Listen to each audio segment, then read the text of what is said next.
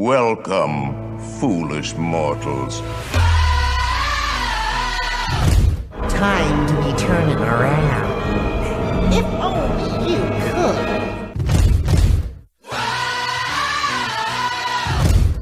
Cause this here's the wildest ride in the wilderness! Hey, Henry, what's holding you up? Let's get on with the show. We can't hang around here all day. Ladies and gents, this is the moment you've waited for. There's no turning back now. This is the greatest show! It's coming on the burning lights. With the runaways are running tonight. Impossible comes true. It's taking over you. This is the greatest show. Now it's time for the WDW Beyond the Gates podcast with your hosts, Michael Hurley and Gary Aruda.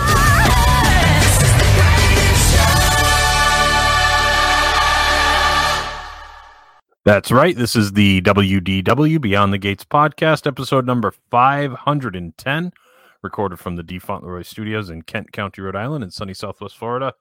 I'm your host, Gary, joined as always by my co-host and my cousin Mike down in Florida. How you doing today, Michael? How you doing, buddy?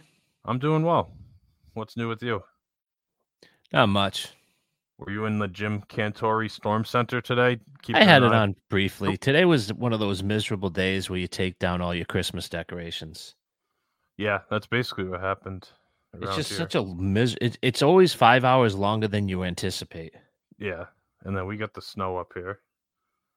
You guys had some pretty nasty weather over the week, didn't you? Down in your neck of the woods. Yeah, we had uh we had storms come through. It's part of this cold front that has still hasn't come through yet. Oh, really? I know they Yeah, had we to like cancel, not cancel, but amend the Run Disney half marathon because of the storms the other day. We had to delay our uh, member member. Oh, really? Were you playing in that or no? Y- Yeah, Oh, you did. yeah. Who were you playing with? I We didn't were get at the full- Comfrey. Oh, all right. That's very good. But yeah, I mean, I know I saw over the weekend they were having it was marathon weekend and they the half marathon's Saturday morning and they moved it up like a half hour and they shortened it by a few miles. I don't know. We have uh, Angry New Phil Jr. on with us this week. Do you have any insight on that? I know you're a, a Run Disney guy. What was how, they how much did they shorten it? They moved it up a half hour start time and they shortened it down to 7.1 miles instead Oh, so they cut it in half, 13.1. yeah it was it was almost half they cut Wow. five full uh, six full miles off the course Wow. I'm sure refunds were handed out, right? Be oh yeah they were they were definitely sitting there with the checkbook I guess people lost their minds about it. What do you want them to do? And it got really bad too. It's not like they did it and then it blew by. It was it was pretty gnarly. It looked Yeah, like- it was a bad. It was a. It was a bad storm, and you knew it was coming. It wasn't like, eh, well, you know, and we got some room, or there's a hole here. It was. You knew it was coming, and it was pretty bad.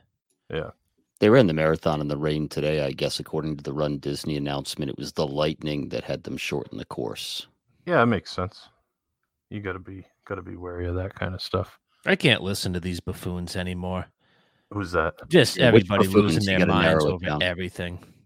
People get so angry over the Oh, they just get so angry, thing. and they're there more than three of us combined. oh down yeah, like the people at run and stuff. Oh, just the chronic complainers. The complainers. Yeah, I know. Yeah. Yeah, I'm selling my DVC. I'm done with this stuff. Meanwhile, they're buying third, fourth, and fifth contracts. Yeah, they'll be in line for that new figment popcorn bucket next week. Exactly. six and a half hours to get a popcorn bucket. But like I said, we're joined uh, this week by uh, fellow Rhode Islander, Angry New Phil Jr. How you doing today, Phil? not bad guys had to shovel out from all two and a half inches of snow we got for this epic storm i haven't seen you guys since mike and joe and i did the scoop on the dvc association meeting Oh, so you haven't seen Mike since it was in person? right Wow. Yeah, it's get our a while. usual back and forth on that little side chat we've got but uh, good to see your faces again boys Yeah, and speaking of the uh, the DVC uh, meeting, you can find that on our YouTube page, youtube.com slash at WDWBTG. Mike posted that up there, the uh, the triumvirate of uh, Joe Quat, Angry New Phil, and Mike. I ripped some guy too in the comments. Did you? Yeah, he said that our audio was bad because I don't know if uh if at Joe Quat was like handing the mic back and forth or if he was holding it just in one area. Oh no. But he said, and I looked, and he had a YouTube channel, and I said, post post your first uh, video and show me how it's done. And he got really angry. He He, didn't said like that that. he was a paying customer. I said, we don't make any money. You're not a customer. paying of what? You're a consumer. I What's 10 times zero? a paying customer. Man, And we actually have, I actually spent good money for audio. Can you imagine like these poor schmucks are starting like a YouTube channel? They're using their phone like everybody else did. And then you have to critique the quality. It's like, dude, what do you want us to drop 5K into this failure to begin with? yeah. I, I mean, I, that takes some uh some cojones. I took it out. personal because I thought he was ripping Joe because Joe took over the microphone. So I'm like, you know, you want to, you want to break my after- chops. That's one thing, but you Yeah. don't go after Yeah, just like you who stood up for me with my hat. time to. You go after the people that come after your friends. When That's they went right. after me for That's- the hat, you you attacked them. He's fiercely protective. Who was going after the hat? I don't know some some jabroni in the comments. Remember, he kept commenting every time we were in a hat in a restaurant. Oh yeah, Phil. This guy was telling us this isn't McDonald's. He was all upset because me and Gary were at a Disney restaurant with a hat on because you dare you? before. this isn't McDonald's. Take your hat off. I'm like, buzz off, you little weasel. Yeah, no kidding. You can easily. There's a skip button. Like hit that next button. That's fine. How to win friends and when they listen influence us. people. Like Mike said, they're not paying customers. We can we can insult our audience all we want, I enjoy it though. and our audience is small enough that we can insult them personally. Oh, one on one. Go throw a bad comment out there. You'll hear from One- me immediately. Yeah, we, we don't have to wait like Tom Morrow. I told you guys in our other venture, we were up to, I don't know, episode six, and I had people complaining and dropping off because I was being, uh, what was it, ableist. yeah, you got to watch out for that. You can't do that. Well, clearly not. I didn't even know ableist was a thing. No, well, you got to. And I've actually listened to all of your podcasts. Tell them where you can find that podcast, by the way, while we're Uh, things. That is the Debrief podcast by DVC Clubhouse. You can find us on Apple Podcasts, Spotify, YouTube when they decide to upload it at their own timing. All your Hmm. favorite podcast purveyors. But I think it's funny somebody took a shot at you because I've listened to all your podcasts. I'm like, God, he's really toned it down. You sound very professional on these podcasts. I thought Think I was being very well behaved. Yeah. You're Like talking about motor scooters at Old Key West. What's what's what's not true about that? I could bring it up. I mean, my wife, who has twice had a scooter on vacation, both times in her 30s. So we're familiar with this. But they pulled up a semi truck full of scooters to Old Key West. The guy was unloading them two or three at a time. It was uh, it was pretty entertaining. Even my kids pointed out. My daughter's nine years old. She's like, "That's a lot of scooters." Quite a So bit. you picked Old Key West, kid. That's a good point. Speaking of, I think that's what we're uh we're having you on on this week to talk about your most recent trip down to Walt Disney World. Mike and I the last couple of weeks talked about our our stay at the uh, Treehouse Villas at Saratoga Springs, but you were there just a week before and you were at uh, Old Key West. Yeah, I left the day before you arrived. We went That's out right. on Tuesday. You showed up on Wednesday. We just barely missed each other. The girls Yep. were very upset about that, by the way. Yes, I know that. Yeah. Yeah, they were all uh hoping. Yeah, They want, my they wanted to run into them at the airport. So if they're at the airport when we we leave, someone made a big mistake. things So- have gone very sideways at that Yeah. point. Yeah, it's kind of sad. You've got to say my most recent stay at Old Key West because we stayed there to go run, wine, and dine. And we stayed there in December, and we're leaving. I think 11 days from when we're recording this for our third straight stay at Old Key West. And uh, if that's the last one, that's going to be okay with me. I mean, it's a good problem to have. Old Key West is certainly not my favorite. I know it's not Mike's favorite. It sounds like it's not your favorite, but it's certainly a, a good problem to have. Yeah, without a doubt. I mean, if you've got to say that, you know, the bane of my existence is having to stay at Old Key West for three straight trips to Disney over the course of like eight weeks, things are going pretty good. If that's the worst thing that happens to me Yeah. this month, we're, we're doing okay. Yeah, exactly. So, uh, what, uh, you you stayed in a one bedroom this time? Yeah, so we stayed. We've been getting in the habit. I think I've mentioned it before of going down the night before really our vacation starts, just to start out in a good note. We had for years gone down on like the 6 a.m. flight, but you got to Yeah. wake the kids up at 3:30 in the morning. You got to drag them to the airport. Everyone's a mess by five o'clock that night. So the first night down there, we took a, a late evening flight out of Rhode Island. Got in maybe 10 o'clock, stayed in a studio that first night just to you know kind of have it as a flop house, and then moved over to a one bedroom close to hospitality house the next day, which actually took a while. I don't think we got into our room till almost five o'clock. It was it was pretty late in the day, but nice room. We were close to hospitality house, right across the street, close enough to get to the pool. You didn't have to cross too many roads. I almost got run over. I think only twice over the course of nine days. That's, That's pretty good for Old. Key West. What um how's the one bedroom there? I know it's pretty big. It's sizable. I think that's why the kids like it so much. You know, we've got a boy and a girl, so they're definitely not sharing. So you've got the main bedroom, the king bed, your own television, which is an actual television compared to the studio. I think Yeah, we've right. talked about that before. That 11 and a half inch color television they've got in the studio just doesn't cut it. You've got the full size washer dryer room. So you can do laundry right through the trip, which makes packing a lot easier. Full kitchen. You've got the full fold out couch plus a love seat plus a full fold out chair. Two doors lead out to the patio. We were overlooking the golf course. I was thinking about you guys as I was watching people tee off. Some guy put one straight up into the trees, set another one down, put it straight sideways towards the villa, started throwing some clubs. I thought about Mike. That'll happen. That will happen. Definitely- It's definitely possible. And Right then I guess roof, I put one in somebody's Bloody Mary, and I threw a few clubs. So yeah, You didn't like when I brought that up on the same hole. That not we before. I hit my tee ball. That's not a nice thing to say. No, That's like reminding me when we get to the eighth tee at Sarah Bay. actually, that the one where you don't like the window? yeah. Say what? is that the one he doesn't like the window? He thinks he's going to put it through. No, that's that's Mike. This is me when I hit it sideways on the tee on the eighth hole. That's like six, where he's worried about sculling one over the green into the lanai. Oh, I had it downhill. I I I, I kind of towed my approach shot, and I was in the I was I didn't make it into that front bunker. I had a downhill hard pan lie, and I almost took it unplayable. I don't know if you can take it unplayable. That thing was going. That was going in that guy's front yard. His windows were not in play. and I whiffed it and, and it went about six feet and it went into the bunker. That's that'll happen as well. Everything you just said was Greek to me. You might as well be speaking ancient Aramaic at this point. Gary, did that make sense to you? Yeah, I can I can feel every single bit of that. I know exactly what you're talking about. But let's let's move on. But yeah, I digress. All right, let's move. How's on. the uh how's were you on an upper floor or on the So, uh, yeah, we were actually on the third floor, Oh, nice. which I felt bad for the guy that was delivering all our bags and our owner's locker and the grocery delivery and everything else that came in. We were fully set up for nine they don't have elevators, there. right? No, no elevators. Not in every building or Nah, not- I think the handicap accessible buildings must have it, would be Yeah. my guess, but we were not in one of those. We were, if you were sitting, you guys are familiar, sitting at the bus stop at Old Key West and you look straight across, that was our building right there. So it was nice, easy access.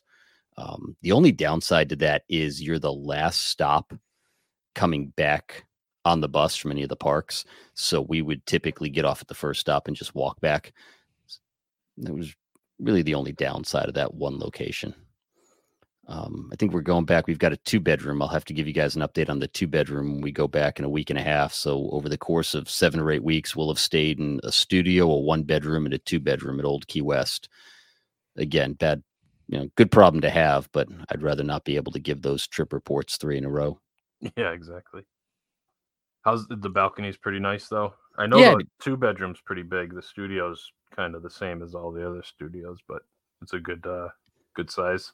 Yeah, I don't even know if it's two bedroom lock off or what it's going to be. This was one of those I didn't want to burn the points I had, so I actually purchased a a booked reservation for the two bedroom and just paid Yeah. it out of pocket. So I don't even know where we're going to be or if it's a lock off or a non lock off. Oh, you're paying you're you're paying cash now for reservations. yeah, it was the easiest way to So do it. bad. I, I'm looking at doing that next summer.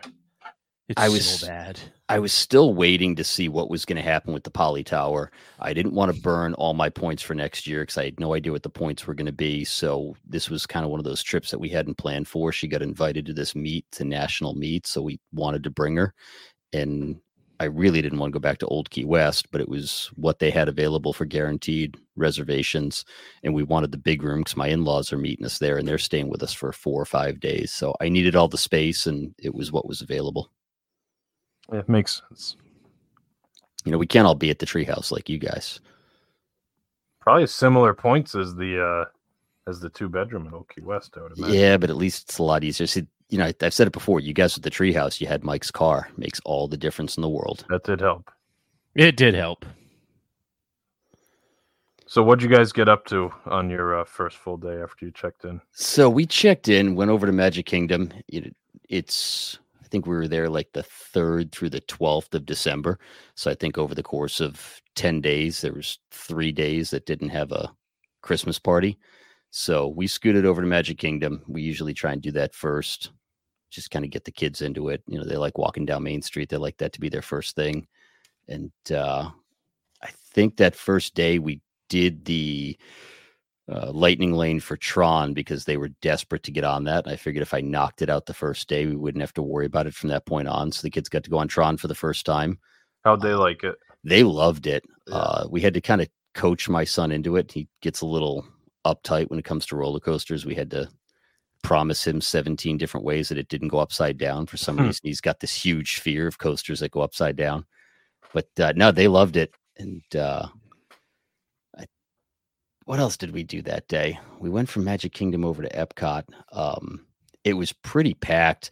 And I said, this is the the problem with going during the holidays is if you want to get into Magic Kingdom during party season, you got to pick your day. And if you go on a day like that where they're having the party on alternating nights and that park is open day and night, you might as well just cash it in. You know you're going to walk into a crowd. You know it's going to be packed, especially at night. So we just kind of took it easy. I think we went in until I don't know, maybe 11:30 noontime. Came back to the resort hoping our room was going to be ready hung out at the pool for a while. Temperatures were all over the place that week. I think we had four or five days we could swim, and the rest were just too dang cold. So went back to the pool, hung out for a while, waiting for our room to be ready because we had a dinner reservation at Trattoria that night. Really wanted to get cleaned up, get in the room, get the groceries loaded up, get everyone settled. We had gotten in pretty late the night before, crowded everyone into that oddly shaped studio. So they really just wanted to get in the big room, spread out. I had a Christmas tree delivered. They wanted to set that up. So we took it pretty easy the first day just to kind of ease our way into vacation. Then skipped across to Trattoria for dinner, which is always a hit with our family. You know, I was talking to someone the other day. I have never had a bad meal at that place. Now, being an East Coast uh, Italian snob, why do you like Tra- Trattoria? Because I love it, but I again, I've never had a bad meal there. I've had great meals, especially when Flying Fish was closed and they brought the head chef, chef, from Flying yeah. Fish Mhm. over to Trattoria. They had phenomenal meals there. But I think everywhere else we've gone, we've had good meals and we've had some occasional okay meals. We've had some occasional bad meals, but we've never once had a bad meal at Trattoria. It's just always a solid, good, decent meal. They always seat you relatively on time. There's plenty of stuff for the kids to eat. They love the pizza, they love the pasta. Um, my son, for the first time, got we walk in and he says, uh, I want to see the adult menu. We're like, all right, buddy. You know, he's 11 years old. He's getting big. You can see the adult menu. And he said, what was that that cheesy thing that mom had last time? I said, that was the gnocchi. He said, I'm going to have that. I said, you're, you're going to get the gnocchi. He said, yeah. I said, all right, let's give it a whirl. I don't think it was down on the table 45 seconds. And I looked over and he was all but licking the bottom of the plate. That kid housed an entire plate of that truffle gnocchi faster than I could get my napkin in my lap and cut up my chicken parm. That's not a small portion either. No, he just crushed it. It was Right. we were laughing. He's clearly getting bigger and like of all the things for him to say, usually he's like, I'll have the pizza with the Buzz Lightyear on the straw. This year he's like, Yeah, I want the truffle gnocchi. And I think from there we ran over to um Epcot, just kind of wandered through and then called it a night. It was it was pretty easy going. It's a good way to start. Trattoria. Yeah. I've only been there for that uh, when they had the character breakfast. That's That was one of the I've best ever been. breakfasts on property, top two. It was good. I liked it a lot. That was a few years ago now, but I think the thing very with that location, both with Trattoria and when they had the character breakfast, it's always solid, but it's not the easiest thing in the world to get to. You know, try and book Crystal Palace, try and book all the stuff inside the theme park, Chef Mickey's, which is right there, an easy walk. If you're on Disney transportation, it's not easy to get over there to Boardwalk to have those meals. So I think that's what makes them so attainable on a regular basis you can pretty typically get in there for dinner at Trattoria, and you could always book that breakfast, and it was always solid because it had to be. Yeah, unless you're staying there, it's it's really hard to get over there for breakfast if you don't have a car. Yep. I mean, you earlier before they had the reservations and everything, you could always get over to Epcot and just walk out the backside. But if you're not going to Epcot that day, it's not that easy. I guess now with the Skyliner, it probably makes it a little easier to dump people in there. But prior to that, there was no easy way to get there without going through Epcot.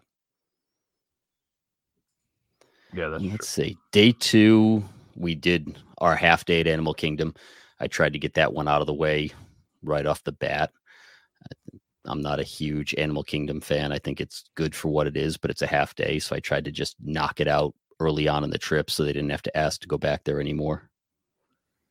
Gary, did you want to say anything, or you? Just... I love Animal Kingdom. I mean, that's I, I don't. I mean, Can you spend a whole day there? yeah, I like to walk around on the trails and stuff, but See, I get eating- bored with that fast. Yeah, I, I don't know. I like it. He likes the bird show too.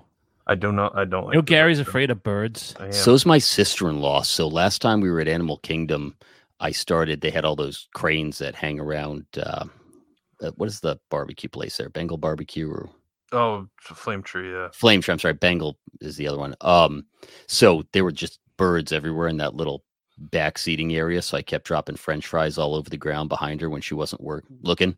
And then when she spun around, there was like three dozen birds eating right behind her. She about wet her pants and went screaming from the place. Yeah, I don't like that. I I could spend. I could spend like half the day in Nomad Lounge though. Yeah, a lot of people say that, and I guess I don't drink, and we've That's- got the kids with us, so hanging around Nomad Lounge, with the exception of the churros they have, just doesn't do it for me. I mean, the churros are solid, but if you don't drink, what the heck are you going to do at Nomad Lounge for half the day? Yeah. Depends on the day. If you get a good day and you like catch the, you know, the bands playing or the dancers and things like that, you can really spend some time doing that. But Yeah, we'll I mean, I- typically go in. We'll try and either rope drop flights of passage or get a, a lightning lane for it. Like we'll do Genie Plus and just do the two park option. Go in there, do that, do Kilimanjaro, hit Everest, maybe Dinosaur, let the kids play a little bit. And typically by noontime, they're done. I mean, they might want to do a path, but I'm bored by that point and I want to go somewhere else. I know people Yeah. love Animal Kingdom. I think it's great for what it is.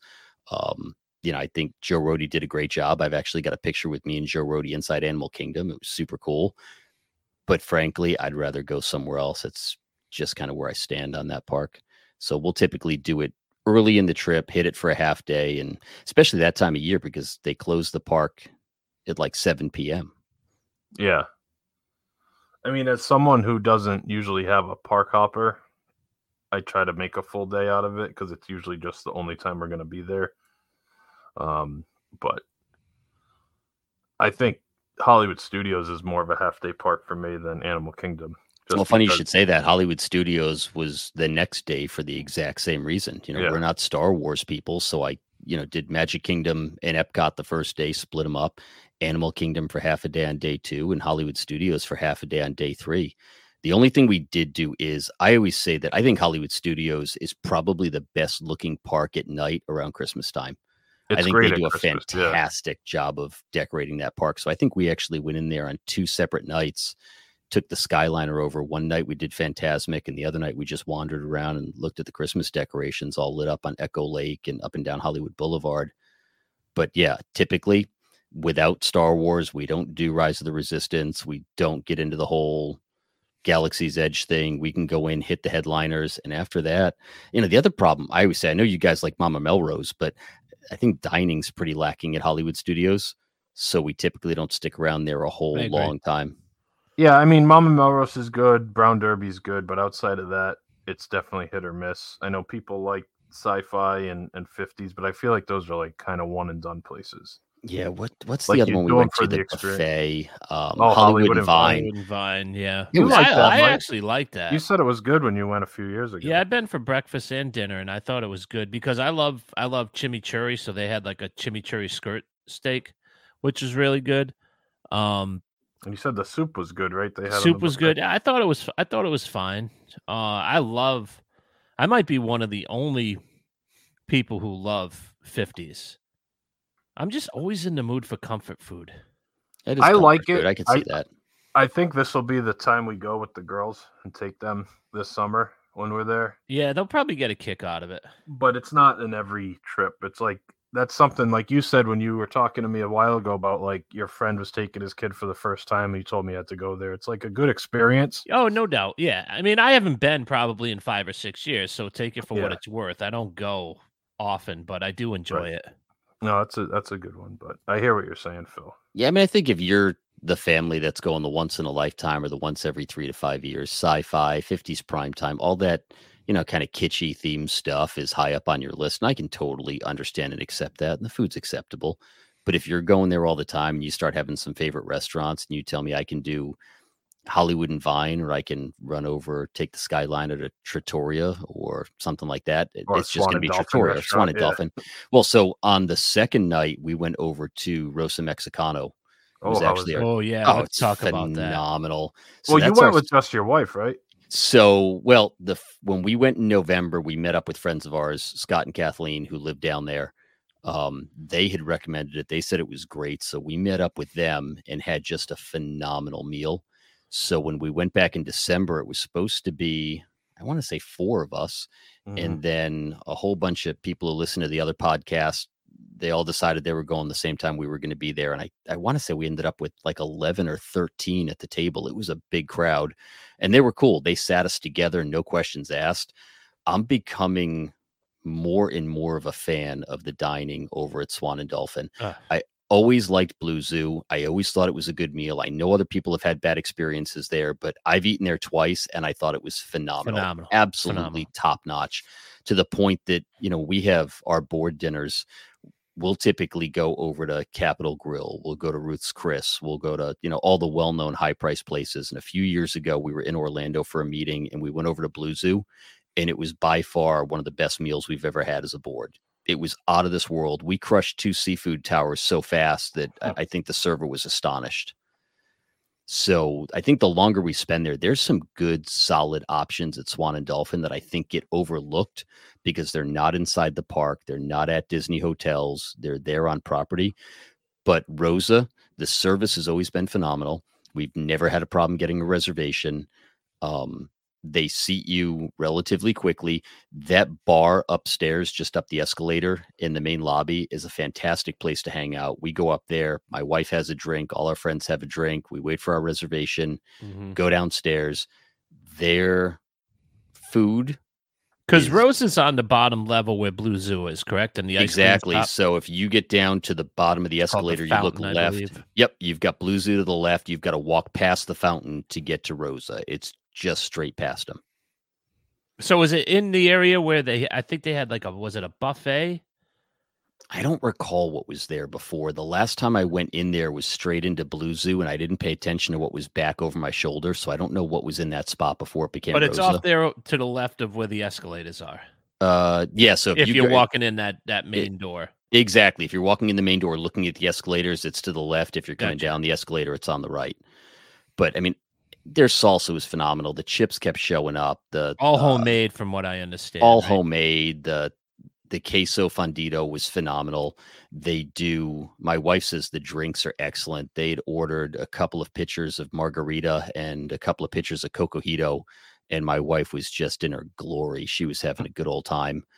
The enchiladas, I always get the enchilada sampler. It's like three enchiladas. They've got a mole sauce that'll knock your socks off.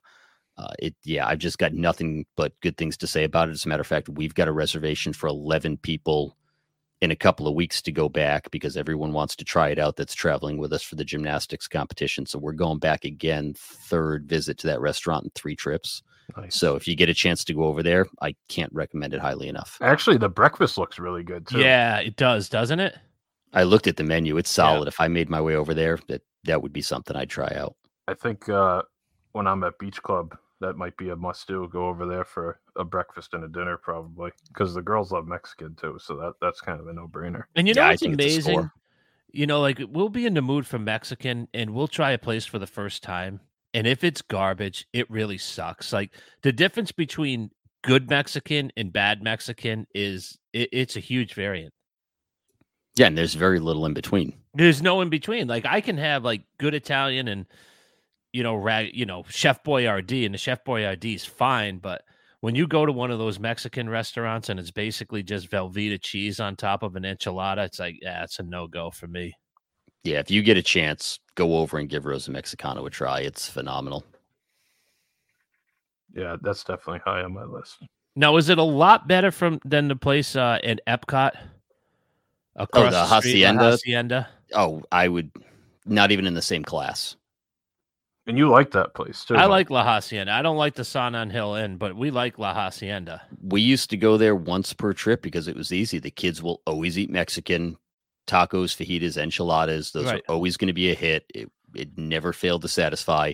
But given the choice between the two, I wouldn't go near Hacienda now with Rosa a 15 minute walk away. Well, yeah, yeah. I mean, It's legitimately not even the same class. I, Uh, I, I- believe it. I would say Hacienda is like you know that chain restaurant on the border. That's what Hacienda is to me. Where Rosa is, you sat down in someone's patio outside their kitchen and they just started serving you homemade everything with a mole sauce that's been simmering for 36 hours. Did you guys no do any desserts? What did we do? We did do something, and I don't remember what it was. To be honest with you, I didn't do it. The kids did, but I don't remember. Oh, you know what? We didn't because they all wanted to go over and get ice cream at the fountain afterwards. Okay. That's why we skipped dessert. Yep, that's fair. Makes sense. The adults were going back upstairs to have a drink, so the kids and I all got ice cream and met them back up there. So Everyone you're an else ice cream enjoyed it. anyway. Yeah, everyone enjoyed an adult beverage, and I had a sundae with the kids. There you go. That is a really good. That's a- that is a good bar though. Oh, it's a phenomenal place it's to hang out. fantastic. It's a great area for before dinner. we were talking about it amongst some other friends the other day. Could you imagine, you know, all that shopping and dead space inside the contemporary? Could you imagine if they put a bar like that in with the monorail going by? What a huge hit and a moneymaker that would be. Because that's a phenomenal bar. It's a great hangout spot. There's TVs all around. It's comfortable. They're attentive. You do that in a place like the contemporary, you'd be filling that entire Grand Canyon concourse. with the as opposed to the outer rim, which is like a just a joke. All right, just kind of stuffed in a corner over there. Nobody knows it's there. It's, It's, on an one of those little half levels. It's Yeah. amazing. Yeah, and it's got leftover furniture from the wave that they just kind of repurposed and stuck over in the corner. Yeah, it's a disappointment. So what did we do after Hollywood Studios? We ran over to Kona. Did you guys you guys talked about Kona on your trip? Did you end up going? Uh, yeah, we actually went twice. You went twice. What'd yeah, we got it to go and we sat there. Yeah, yeah, What were your thoughts? it's fantastic. I, I swear to God, the pot sticker is phenomenal. I love their pot sticker. I just like their I like their food. I think their food is solid. The only complaint I've had recently is I've watched the serving size shrink. Other than that, I still think the food's phenomenal for what it is. I think considering what Ohana has become, we don't even look at Ohana anymore. We just go straight to Kona. I think it's a better meal at a better value. Yeah, it's disappointing. Ohana's gone down, I think, in quality, but I feel like it goes in waves. It does like it's waves. it's good for a while, then it gets like bad press, and it gets good again, then it gets bad again. Problem is, you can't you still can't get a reservation. No, No. so they don't have any incentive to be good all the time. What I like about the Swan and Dolphin restaurant, so they're competing with Disney. And they're True. giving you a great product at a reasonable price. And you got to be out of your mind if you're not running over to those restaurants. And they're easy to miss. Like I said, we spent of course years not going over there. And now that we've somehow rediscovered them, we're back there all the time. You know, the other thing I want to try out, we were talking about it in November. I want to go back down for their food and wine Oh, classic open we've been that they have talking in about November. it for years. Well, I think we're coming down in November for the next one. As soon as they open up the dates, I think we're going to plan on it. So if you guys want to come over, yeah, I think Scott definitely, Kathleen want to do so as well. Yeah, we've definitely been talking about that because it is, it's fantastic because it's a one price, and then you can do the upgrade if you want to drink the wines or whatever. Which I don't, I don't drink that stuff. But I mean, I'd rather just pay one price and just and the chef, all the chefs are there from what I understand. I heard Todd English is there every year, and The plates are supposed to be amazing. Yeah. The food's supposed to be spectacular. To me, it's everything food and wine promises Yeah. and fails to deliver. I'd rather give you 150 or 180 dollars and have free reign on every small Mhm. plate throughout that place. It's supposed to be high quality, cooked right there, good food. I think we're going to give it a shot this year as long as the dates line up. So I'll let you know. Yeah, let me know because that's definitely been on the radar for us. Yeah, we're talking about trying to grab. I think you know friends of ours own it. Boardwalk, they can get that 11 month window. I think we're talking about as soon as it opens up and we get the dates, they're going to grab a room. We'll throw them some points, and that way it's just an easy walk right back over in case they and my wife decide to enjoy the adult beverages. Get that upgraded package. Right? I mean, I, hell, I can eat my weight, you know, $150 worth of food without even. Phil, that's your chance to stay at Riviera, though. You can get right on the board on the uh, Skyliner. I could, or I could just go over to Boardwalk and be happy. I like to throw. I told you we went. Did I tell you we went over to Riviera. On our November trip? I brought my wife over there, and she was You guys still didn't decidedly like unimpressed. It's So we did that. Let's see. Thursday, I ended up. uh Oh, what did we do? There? Oh, we had the owners' association meeting on Thursday. That's when I met up with you guys, Mike. Yep. We headed over there. I think we just hung around the resort for a while, hit the pool. I went over and uh, met up with Joe and Mike. We broke some big news there, got ourselves all filmed up. And uh, from there, we went over to, I think I ran back to the resort to get the wife and kids, and we went over to the Christmas party that night. That's what was going on because you you you said that she had been pinging you because you guys were getting ready to go out that night. Yeah, well, she was trying to figure out if it was easier because I was already a contemporary. Oh, for you come for over to- them just to meet you over there, yeah. Yeah, but I, I didn't have anything warm enough that night. It was going to get cold. I didn't want her packing. So I just grabbed an Uber back over to Old Key West, met up with them. And I think five minutes later, we were right back out the door and headed Hmm. over to Magic Kingdom for the Christmas party. What do you think of the Christmas party? I think we have made it a yearly tradition. I can not recall when we didn't do a Christmas party. This was the first year we walked out, and I looked at my wife and I said, I, I think we're going to skip next year. It was as crowded as I've ever seen a party. We walked in, and about a half hour after the party started, you couldn't get a mobile reservation for an hour. You could not Hmm. do a pickup. It was elbow to elbow in Tomorrowland. Um, it was That's the worst time though, because the regular people, the day guests are still there, and the party people all roll in. It's yeah. I, well, But I'll it- tell you though. You say that you know if you guys remember years ago, you could go to the first parade and there was always a huge crowd, and then they'd stay for the fireworks. And if you wanted to wait for the second parade, you could pretty much pick your spot. yeah. I don't. You guys went in for the party. I don't know if your experience was the same. Forty-five minutes before both parades and the fireworks, it was five people deep in the hub waiting for everything. It was mobbed. It was packed. We actually said about halfway through the night that it reminded us of an exceptionally busy Sunday at Magic Kingdom.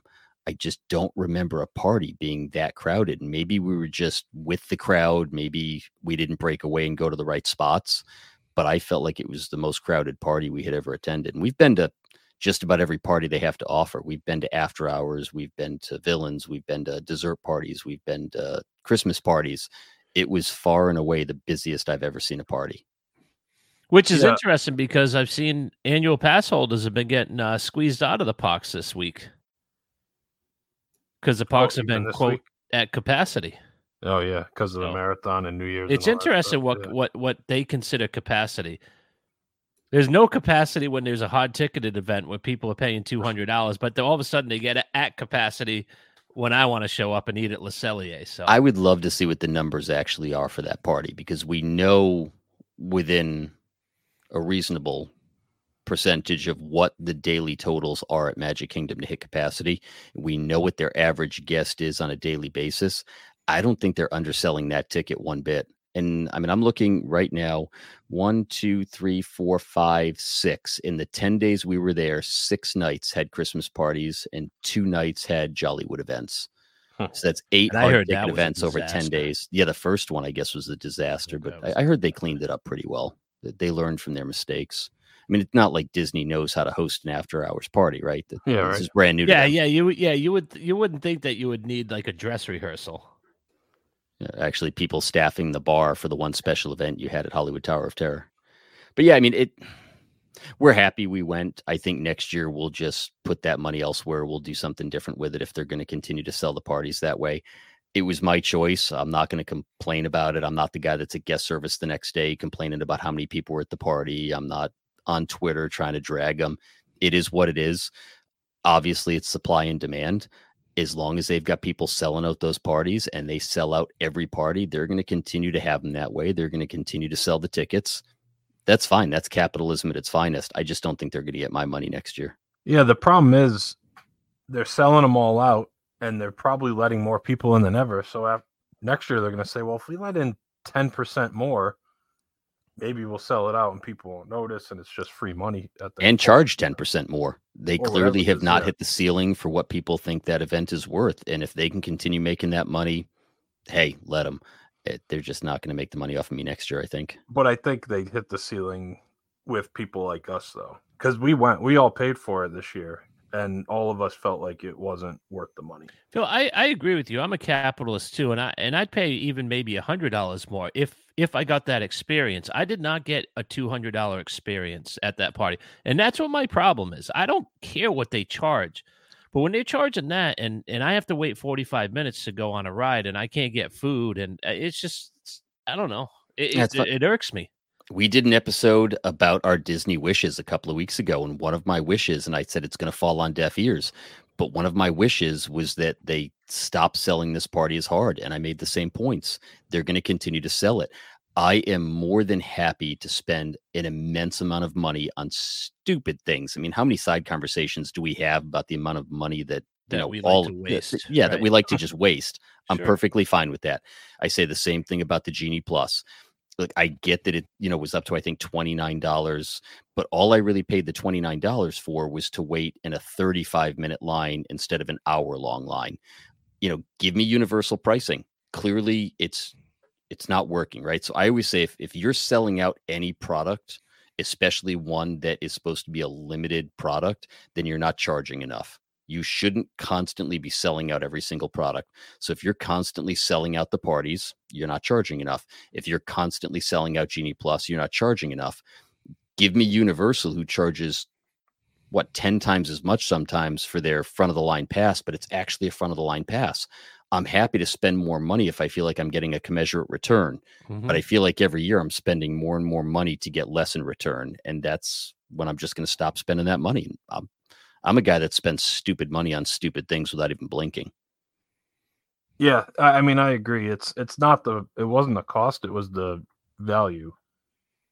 So, I mean, if they can't deliver at least two hundred dollars worth of value on that two hundred dollar ticket, you're not going to say it's worth it. And I know two hundred is different to everybody, but if it feels like it's a worse situation than just a day pass, that's they're doing a bad job at an exclusive event, quote unquote. Well, I think what they've done, if you look at how many were held over the course of that week. So there's six Christmas parties over the course of 10 days that we were there.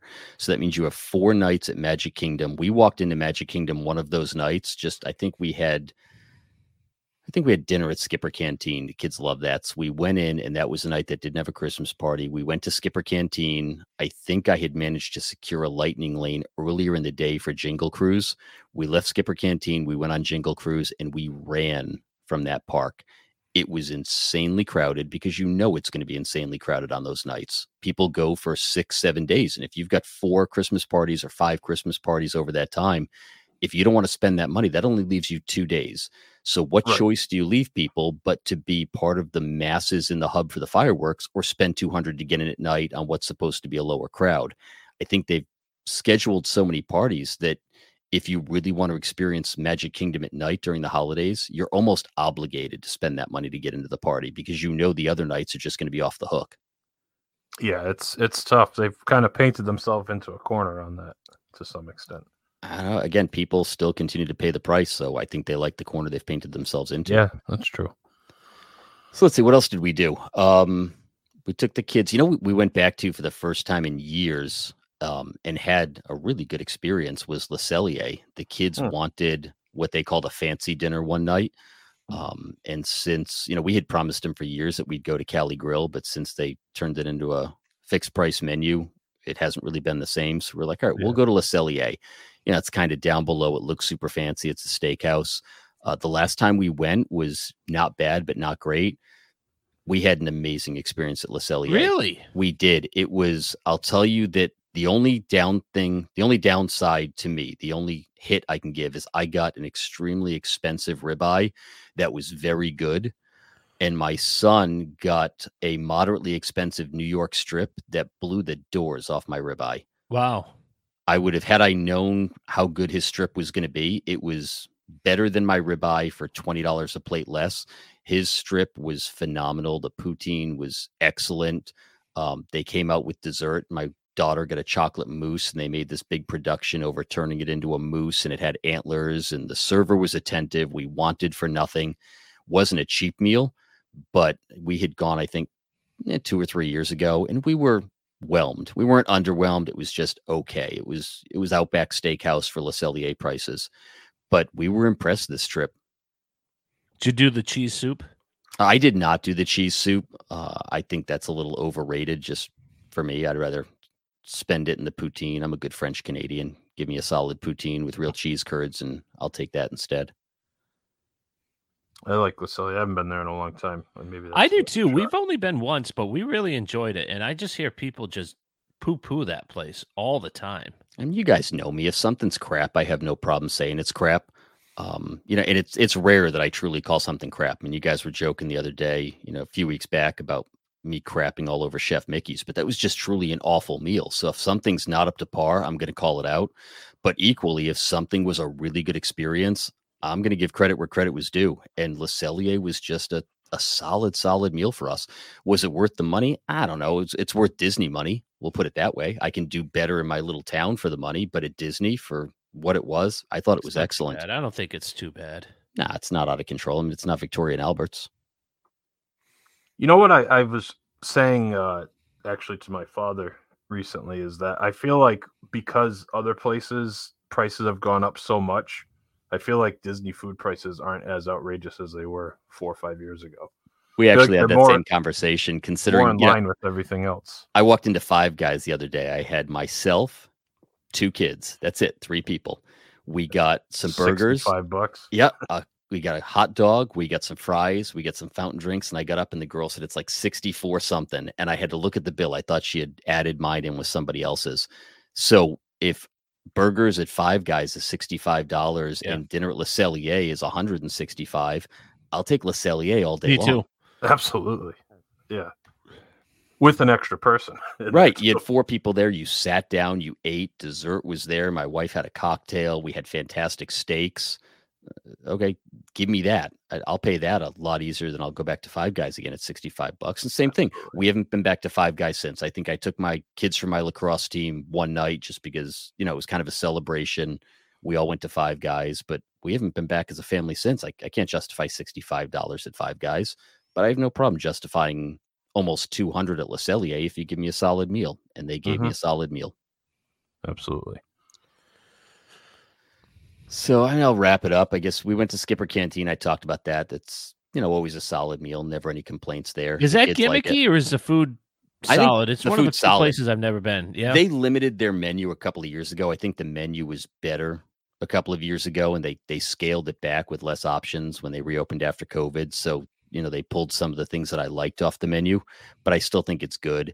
And is it is it gimmicky? It is. But I'll tell you what, I think that is probably one of the best themed Imagineering attention to detail locations in all of Disney. I guess what I mean by gimmicky is it a place that you go to for the food or for the atmosphere or a combination of both? Because there's a lot of Disney restaurants that are themed well, like say a 50s prime time, you know, 50s that the food isn't necessarily good. Like a I think it's both. Canteen, it's I don't think, yeah, I don't think it's going to blow your socks off. It, it's not the meal we had at Le Cellier, but I think it's good, solid food. Uh, my wife said she had one kind of down experience there, but I've never had a bad meal there.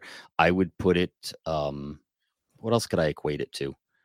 I mean, I'd equate it to Kona. I think it's really good for the money. I have no problem with the food. The food's good quality, and the fact that it's gimmicky and kitschy, and they've got all the stupid puns and the attention to detail. I think it's a good meal. And let's be honest, it it probably goes up higher in the rankings because there's such a lack of good sit down restaurants in Magic Oh, Kingdom doubt. that it doesn't take much to rise to Right. the top of that. Would it survive in Epcot? I don't think it would be as big of a hit. Doesn't make it a bad meal, but what else do you have to compare it against at Magic Kingdom? Yeah, that's true. You know, especially for those that don't venture off. You know, we're all savvy enough to know that if we want a good meal, it's a 10 minute ride over to Narcoossee's. But most people, if they're stuck in the park, that's going to be their, I, I would argue, probably the best option they've got at Magic Kingdom for a sit down. And I think it still scares people away because it's like fancy food or like exotic food. It's which it really exotic. isn't, but it's it looks it. the names are exotic and the way they explain it is exotic but you know i don't have very adventurous eaters you know they'll eat a lot of things but you know you start giving them all sorts of superlatives and adjectives they tend to shy away. It's like no i just Right. want the mac and cheese. You're like well it is the mac and cheese. They just called it something else. Yeah, exactly. but it's solid. We've eaten there many times over the years and i don't think i've ever had a really bad meal. I think it's worth giving a shot. Yeah, and so then uh what else to report we went over to we turned this into a dining show but That's we all over to Yeah, that's that's anyway. all we care I'm about okay with it. We went over to Plaza for the last night, and I think we just did that because it's become more of a tradition than anything else. That's another one that used to be, I thought, a really well priced, reasonable meal. But I did notice that was the one restaurant where I saw the bill and it was appreciably higher than I recall it being in the past. And that hmm. menu's been cut back as well. Uh, my kid immediately vetoed it because for like the third visit in a row, they no longer do the bottomless milkshakes. And in his mind, it's off the list now. We don't have to go back to Plaza. yeah, bottomless milkshakes are a good uh good thing. Yeah, you can always get them through the door for bottomless milkshakes. It was good. I mean, I think Plaza's, you know, used to be a good solid meal and now it's just meh. But again, if you want to eat at Magic Kingdom at night, Yep. I, I really think your best option now is just to go over to a resort, Yep. have a good meal, and then go into Magic Kingdom afterwards because there's not a lot of options there. Now, did you eat at Olivia's at all when you were at Old Key West? Uh, we did not. We No. had planned on eating there, and I think I swapped it out for Skipper Canteen or something along those lines. We ate at Olivia's when I went with my wife in November. Uh, did I tell you guys that their prime rib beef stew might be one of the greatest things I've ever eaten in my life? No. No, I don't think you mentioned that. They had a- No. their soup of the day up, was a yeah. prime rib beef stew, and I make a mean beef stew. You know, French Canadian boy here can. I mean, I made short ribs last night that were damn near legendary Oh. their prime rib beef stew was incredible. I actually asked for the recipe. They said to give them my email address, and I haven't heard back from them. So I'm actually Where is gonna- this at? Olivia's. I don't recall ever seeing that. Well, Is that a new on the special. It's menu? It was it was a day. s- it was a soup of the day, but it was the uh-huh. leftover prime rib from the day before, and she just happened to say we've the soup of the day is a, a prime rib beef stew, and I was like, it was cold. I was like, all right, you know what? I'll give it a shot. It was it was life changing. It was that darn good. And being a foodie, it takes a lot to get my attention. And I think Olivia's is decent. I don't again, not incredible. I think their fried chicken isn't everything everyone says it's cracked up to be. Their brunch can be solid, but I would go back and have nothing but that prime rib beef Hmm. stew at Olivia's without hesitation. I tried to recreate it with leftover prime rib from Christmas, and I was close, but I just wasn't there. Problem is, you're gonna be chasing that dragon because that's not gonna be like a special the next time you go and you call ahead. Do you have the prime rib beef? Well. I got to Yeah, be no honest. if it- kidding. if it's not there on this next trip to Old Key West, and I don't have to grace their doors anymore by staying at Old Key West, I'll be okay with that. yeah, that's true. How about you didn't mention anything about breakfast? You mostly do that in the room. with the Yes, the, the beauty Yeah. of the one bedroom is we'll do a big meal delivery at the beginning. It, you talk about not about getting upset for not getting a return for your money. Breakfast irritates me probably more than anything else at Walt Disney World. Oh, really? I, I it drives me out of my mind to spend sixty dollars on crappy Mickey waffles and reconstituted scrambled eggs. Whether it's, It's so funny how the people hit their hit their like breaking points at certain things. Like we talk about it all the time. How we're not cheap, but we hate spending money on certain things, and it sounds like that's what you. You're the breakfast drives me out of my mind. I'll give you 200, 250. You know, we go, yeah, we went to Teppan Edo too. Teppan Edo is an expensive meal, but the kids love it. great They sit there, great they get entertained. The Yep. food's good. They get the show. I'll spend that money all day long. I'll go to Skipper uh, to uh, Le Cellier and drop two bills there without even blinking. But I walk up and get crappy scrambled eggs that came out of a, a powdered jar. And some Mickey waffles and some prepackaged wannabe maple syrup. And I walk up to the counter and it's 65 $70. My head just comes clean off my shoulders. I hmm. explode. That to me, I would rather get a $200 grocery delivery, have all the snacks, have all the stuff to pack in the bags. The kids had frozen waffles, they had Pop Tarts, they had cereal, they had eggs, they had milk, they had everything they needed for the morning. And you leave the room and you're ready for the day. I, I would much rather do that.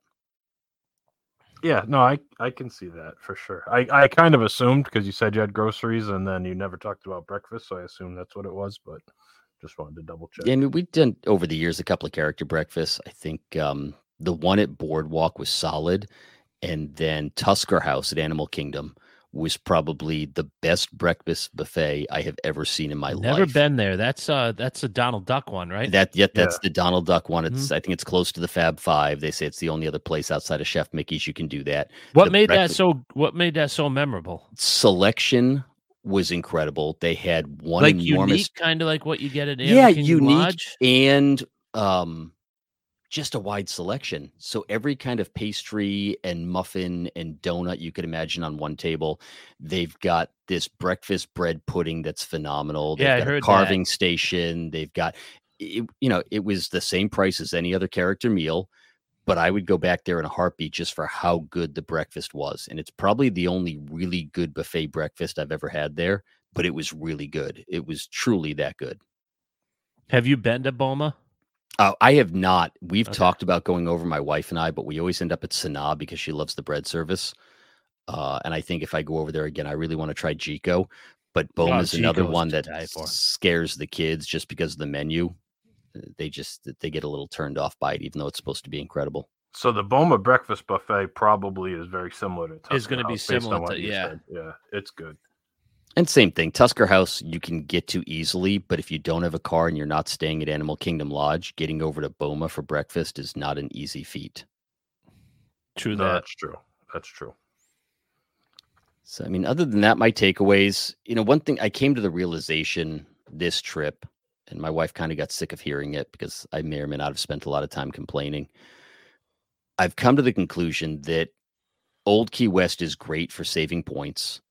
It's great if you need to stretch it. The rooms are enormous, but I want to go back to someplace that gives me access. I don't think that the point savings for me are worth what we don't do on the vacation. I think about halfway through the trip, I came to the realization that I think it was late at night. We were, you know, the kids were starting to wind down, but they still wanted to go a little longer. Uh, They wanted to kind of continue the night. And we had this long conversation about, okay, where are we going to go? Well, we could take them to Disney Springs. Well, you can't get to Disney Springs from Magic Kingdoms. Now you've got to get over to another resort and you've got to wait for the bus to get to Disney Springs you can't go back and swim in the pool because it was a little cold that night. And by the time you get back to the resort, it's going to be like 45 minutes or an hour later. Okay, well, what about if we go over to Grand Floridian and see the gingerbread house? Okay, well, then you got to try and figure out how to get back to Old Key West, and it's not easy. Okay, well, what if we go over to Wilderness Lodge and see the lobby? Same thing. Got to figure out how to get back to Old Key West. I've come to the conclusion that you spend so much time when you're staying at that property figuring out how long it's going to take to get to the bus from your room in order to get to the parks. So now you just burn an extra 45 minutes. And then at night, you're less willing to stick around and do things because you're worried about how to get back and forth to the resort and what you've got to do to get on the bus or get an Uber or get from point A to point B. You spend a lot less in points, but I've just come to the conclusion that you do a lot less on vacation. And I think that's going to be my main takeaway from spending so much time at Old Key West over the last few trips. I don't think it's a bad resort. I just can't wait to get back over to Wilderness Lodge or Poly or Grand Floridian or Boardwalk or one of those resorts that just give us immediate access. You know, had we been staying at Poly that night, we would have stayed later at Magic Kingdom and just gone back over to Poly. Or we would have Yeah. gone over to see the gingerbread house and just walked to Poly, Or we would have gone to Poly and done something on the beach and watched the Mhm. fireworks over the castle. To me, I just don't think it's worth the trade off anymore. Yeah, I mean, I think it's definitely a lot of people that stay at Old Key West. It seems like they're they have cars. It's a huge drivers resort because they have the parking right outside the room. People really like that. Um, that's a nice advantage if you have a car, or people that aren't doing the parks as much and they just hang out at the resort. It seems like a lot of people do that as well. So the point where you're still trying to run around and do things all across property, it does make it a lot harder to get around the transportation. Just the lack of it. There's no direct transportation. At least if you're in, you know, beach club, you have Skyliner and walking access. You know, like you said, all the Magic Kingdom resorts. It makes a huge difference. And being next to other resorts too. Right. there's more to do and more to see. Yeah, You have yeah. so many more options being on those. The other thing is the resort is vast. So the other thing that factored into it for us was all right, the kids are getting tired. Well, okay, so we're going to have to keep them on the bus for the extra half hour to circle property to get back to our stop. Or what happened a few times, we're going to have to get to the first stop. I'm going to have to pick up a kid and I'm going to have to carry them across multiple streets and down sidewalks to get back to our building because they're asleep and they're done it just it's just to me another detraction from the property. Yeah. Again, I, I, I hate to crap on it. I think it's great for what it is, but I've definitely hit my old Key West limit. That being said, you'll be there next week. Five days. yeah. You could do it. I'm excited to go. I really, I'm excited to go back to Disney. Um, you know, it was, I don't know what it was like for you guys. I think it was probably the same. The temperatures were all over the place. And I almost feel like we kind of got cheated a little bit out of some of our Disney vacation because, you know, there were days we had the kids in multiple layers and Patagonia jackets. It just, it got pretty cold some nights. It wasn't even fun. So I'm looking forward to going back in a couple of weeks and kind of doing some of the things we missed last month. But I'm not looking forward to going back to Old Key West. That that's actually it's putting a little crimp on my excitement here. Mm, that's interesting. What were you going to say, And- Mike? Yeah, go ahead. I was gonna I was gonna say you way more Saratoga Springs over Okie West. You know what? We've never stayed at Saratoga. We have Really? had reservations there a few times, uh, and then other wait lists have come up. Either uh, I think a boardwalk wait list came up, a Copper Creek wait list came up. So we had Saratoga and have just not gotten over there. Uh, we're not really Disney Springs people, so that doesn't excite me so much. We're not big shoppers. You know, Mhm. the kids, you know, the little legs get tired at the end of the day. I wouldn't mind staying at Saratoga. I think if it were just my wife and I going over for a trip, but I think as far as the kids are concerned and the way they like to hit the resort, I don't see that on our short list with them. Again, just because we're not Springs people. I think if we were Springs people, it'd be a different story, but we try to avoid that place if we can. Yeah, I get that. I think Saratoga kind of makes you appreciate Disney Springs a little more just by being like able to abandon it quicker. I at the think drop that- of a. That's a big point. I mean, Mhm. getting to Disney Springs from the other resorts is not easy. You know, there's always a bus service, but it always seems like that bus is super far apart. The walk in from the buses to It's get into. Disney Springs is miserable. And that's why I never go to Disney Springs. And the first time I stayed at Saratoga, like Gary said, you, you can jump over there for an hour and a half, grab a bite, and then as soon as the crowd starts shuffling in, get the heck back You just walk to your back. resort. It's fantastic. Again, I think I'd do it with Emily. I think, unfortunately, being that close to Disney Springs, it probably cost me an extra 400 at the Lego store Hmm. by the time my kids got me out of Disney Springs. So Yeah, we've got to avoid true. that. We don't ever go in the Lego store. I've never stepped foot in that Lego store with my kids. Yeah. Hang out with my son. I defy you to try and get him to walk past it. I get it. That thing's like crack. I get it. Trust me. Anyway, any final questions, Mike? You have for Phil? Anything else you want to know? No, I don't think Yeah, so. I don't. I don't have anything either. You want to plug your uh, podcast one more time, Phil? Yeah, sure. It's the uh, debrief podcast by DVC Clubhouse. It's uh, really informal, just four of us sitting around making fun of each other, full grown adults talking about Disney. And that's D dash brief, not like D dash brief, exactly. If you So just look uh, look up debrief or DVC Clubhouse, it'll pop up in Apple or all your other podcast providers. Mike, what are you thinking about that so far? You you you liking that content? Yeah, I I like it. Good. Yeah, it's good stuff. I've listened a to lot all- of DVC.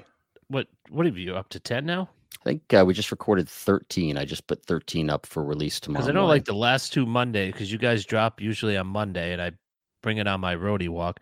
But I think the last two is just you and you and somebody else. Uh, yeah, Amy and I did it. Yeah. Scott and Kathleen got that crud that was circulating around Disney right around Christmas, and they were out for a while. Then, as you guys know, the holidays popped up, so Amy and I just recorded two and split it up. But it's just it's banter back and forth.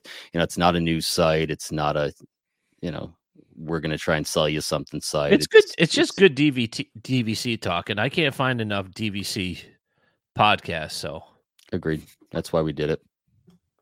Well, and of course, you can uh, go to our YouTube page as well, youtube.com slash at WDWBTG. And our Facebook group is the WDW Beyond the Gates podcast family. All our socials are at WDWBTG.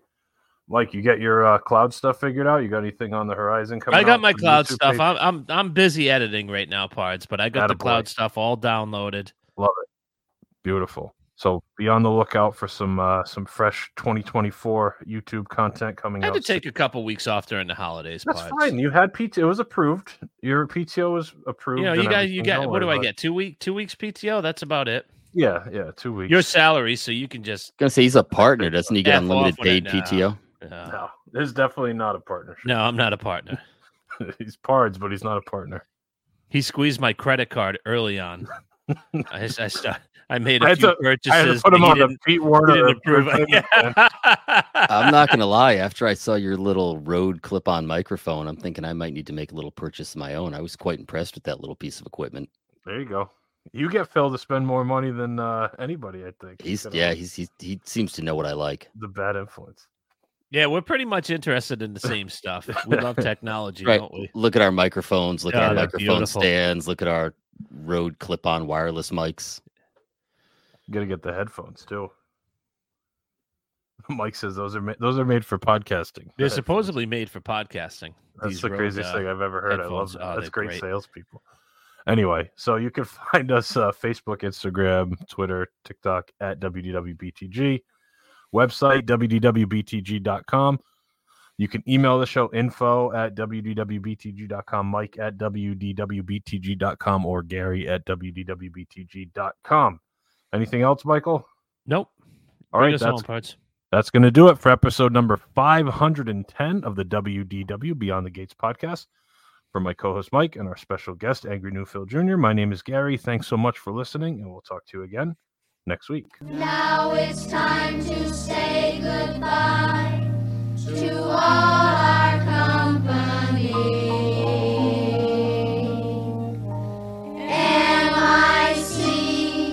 see you real soon. K-E-Y Why? Because we like you. M-O-U